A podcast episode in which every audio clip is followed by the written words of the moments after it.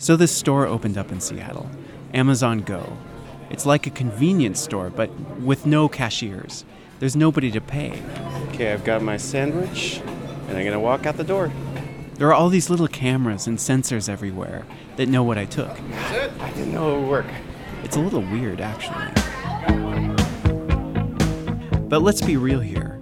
We're being tracked all the time. And we help every time we add a new app to our phones. Yeah, there's this game I play on my phone on the bus Battle Cats. Tiny cats fight each other and also read my browsing history.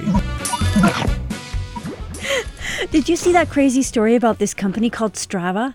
It's a free app that tracks things like where people jog, and it sells that data to cities like Seattle. Cities use it to help them plan.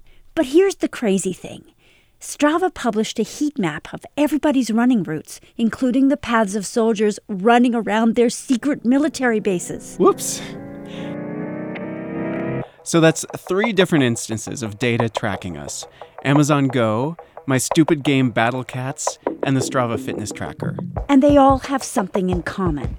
All their data is stored at Amazon Web Services. The biggest cloud in the world. I'm Joshua McNichols. I'm Carolyn Adolph from KUOW in Seattle. This is Primed. What happens when Amazon comes to your town? In this episode, we'll talk about how Amazon's cloud has made unbelievable amounts of data available not just to private companies, but to governments. That data is reshaping our world and leading to new kinds of conflicts. Data is power. No one thought it would be as big as quickly as it has been. You know, I don't want someone's social security number. I don't want to know exactly where they live. We still have a policy environment that's like the Wild West. We'll be right back.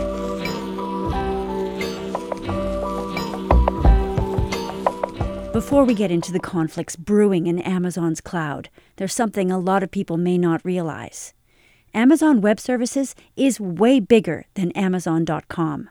And that cloud began as something that Amazon made for itself, a place to put all its customer data and the programs that manage that data. Here's Jeff Bezos. We realized, wait a second, what we're building here, we need Amazon.com, the retailer, needs these things, but pretty soon everybody's going to need these things. Um, and so, with a little extra work, we can turn what we were going to build just for ourselves into a service for the world. It turns out you can make a heck of a lot more money selling access to the cloud than you can make selling ski poles and chicken diapers. What on earth are chicken diapers? Well, it's just what it sounds like. But why? The point is, companies flocked to the cloud. Oh, set up. This is where we say goodbye to Amazon in this story. Just because Amazon built the cloud doesn't mean it controls all the battles that go on inside it. And there's a huge one brewing between governments and private companies. They both want data, but we view how they use the data very differently. The companies that are taking advantage of the cloud to disrupt industries and to let us do things we could never do before, they get called innovators. But governments that exploit huge amounts of data about us, they get called Big Brother. Or they get called smart cities. Smart cities use data to run things more smoothly. They kind of have to. Government can't get away with operating like it always has. Today, people expect government to work just as efficiently as Uber does.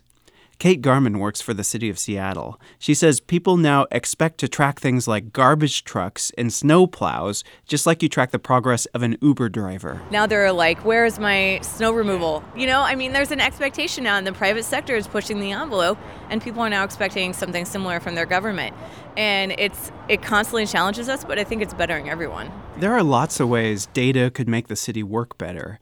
Imagine a city where you can always get where you want to go on time.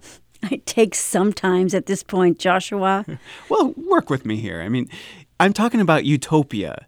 Imagine a city where you can always get to work on time because data driven algorithms always keep a path open for buses. And if buses are too packed, the transit agency sends more instantly. It's almost like the cloud becomes a utility, essential, and most of the time unnoticed. When it works, it makes life better. For example, there are these hockey puck sized sensors under the road where Amazon's headquarters is. Traffic congestion there is epic, but those sensors send data to the city, and then the city uses that data to adjust the timing of the traffic lights in real time. It's decreased the average wait time at a light from 12 minutes to 7 minutes. So it's about half as ludicrous as it was before. but there's a dark side to this kind of data collection, too. Some sensors on that street get their data by pinging the cell phones in the car. So the company could figure out exactly who is in what car and who they're with. I bet location data gets used in divorce cases all the time. It does. Up next, we look at what all this data collection means for our privacy.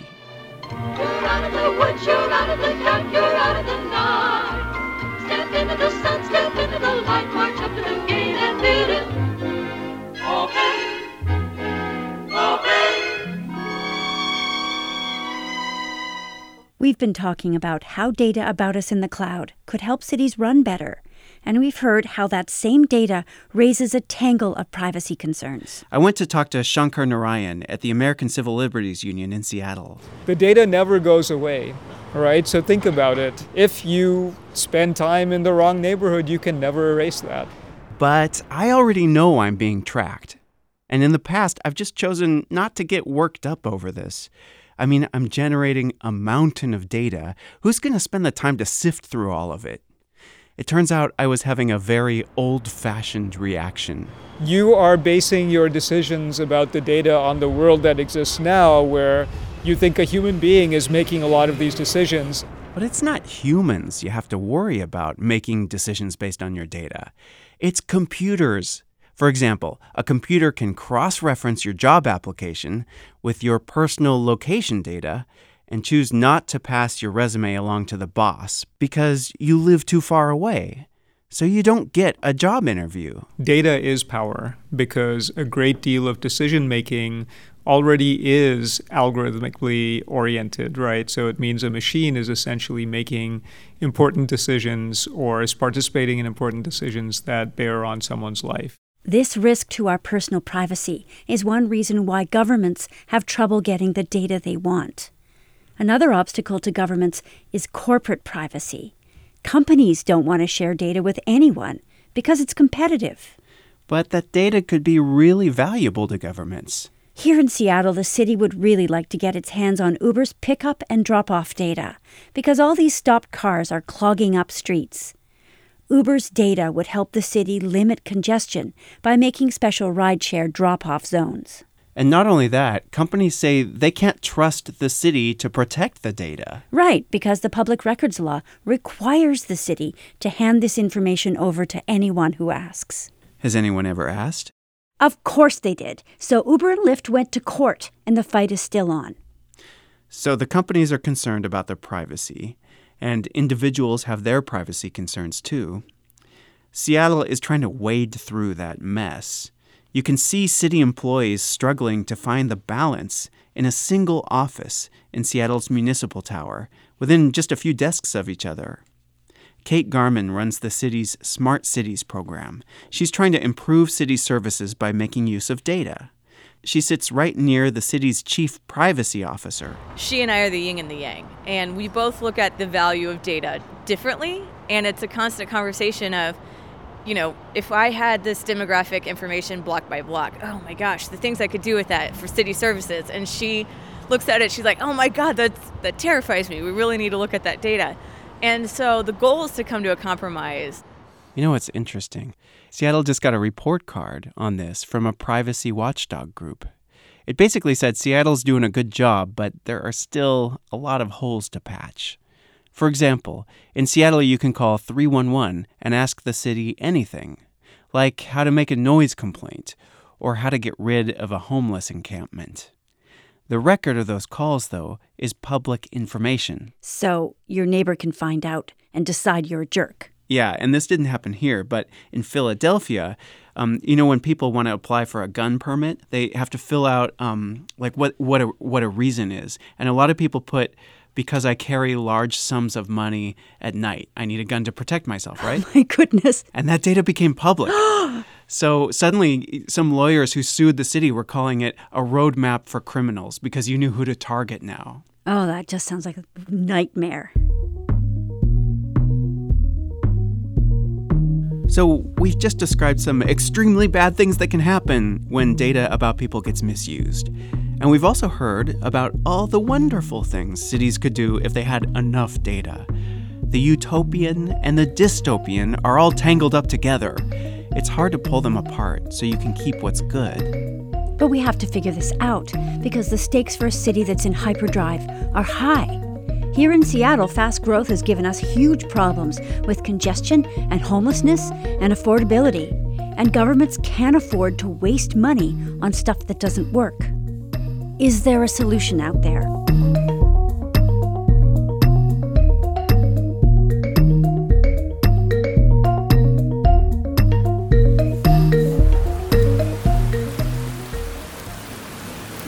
Okay, typical Seattle problem. You wake up and it's pouring rain. So, of course, you don't ride your bike to work. But then around lunchtime, there's a beautiful sunbreak. And people stream out of their buildings. It's the perfect moment for a bike ride. Like that's the one thing about Seattle in the winter is that you, you have so many days where it gets ticked as a rainy day, but really probably rained for a couple hours and a lot of the day it was perfectly fine. That's where bike sharing companies come in. Kyle Rowe works for one called Spin. It's one of three companies that have dropped literally thousands of brightly colored bikes on the streets of Seattle since last summer. They're all over the place. And guess what? All those bikes are collecting data and they're sending it into the cloud. Someday the bike share companies may use that data to advertise to users, but they also know right now that data is really valuable to cities. Here's Kyle Rowe. I mean, just simply knowing how many trips are happening, where are the trips happening, where are trips happening that are directly parallel to transit routes. That could help the city lay out bike routes. But remember those problems that were getting in the way of data sharing before? They're all still there. Except now there's a plan to get around them. It's being piloted here in Seattle. The University of Washington is experimenting with taking raw data from companies stripping it of identifying information, aggregating it, organizing it so it's meaningful, and giving it to government. You take away the names, you take away phone numbers, you take away email addresses, and then presumably you will have met the requirements to quote unquote anonymize that data. This is Jan Whittington. She's a professor in the Department of Urban Design at the University of Washington. And she's come up with an idea use her research to create a black box that will shield data from prying eyes and give the city something useful. We're subject to different rules under the Public Records Act. So uh, that may allow us to be a sort of an intermediary, someone who can act as a repository for sensitive data, to compile this data from multiple sources, public and private, it's not a perfect solution because it's possible to reverse engineer anonymous data so it can identify people. But it's a start. The bike share companies have agreed to be the guinea pigs, and now Uber says it's interested in the idea. So, what does that kind of data sharing mean to someone living in the city? Well, my evening bus is often too full, and it leaves me out on the street in the rain. Right now, I can get one of the bike share bikes and I can pedal to a less popular stop. But maybe someday I won't even have to do that because the transit service will finally see the demand and they'll add a bus. That's my data sharing dream. So, we've been talking about data and how it can lead our cities to utopia or dystopia, and how they're all tangled up together. Somehow we have to figure out a way to live with that even Shankar Narayan from the ACLU has apps on his phone that he knows track him sometimes. It shouldn't be a choice between getting the benefit of a technology and giving up your privacy. We have a history of gradually adapting to small invasions of our privacy as a trade off for cool stuff. Yeah, Remember the first time Google fed you an ad for something you've written about in your Gmail? Yeah, I remember that. At first, I was creeped out by that. And we're used to that now. As the internet gets better and better at digging into our lives, the stakes will get higher. I mean, ads are one thing, but that's nothing compared to having all your personal data out on the dark web somewhere. We're just going to have to learn to stay on guard. Yeah. So, we started this podcast when Amazon kicked off its search for a second headquarters. And along the way, we've learned that Amazon is reshaping the future of cities in so many ways beyond that. There's a lot more to explore. We're going to slow down our production schedule and do some more reporting. In the meantime, we'll be on the Primed Facebook page. Search KUOW Primed. Hey, and that's where we got the idea for this episode. So keep posting your story ideas and your comments.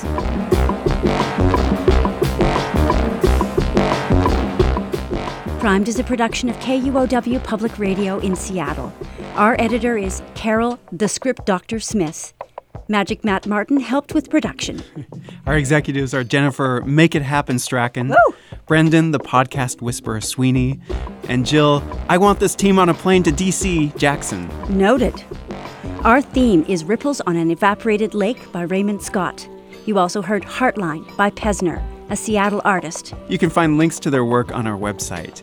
This podcast is supported by the listeners of KUOW Public Radio. Thank you for listening. Thanks. Every post you make,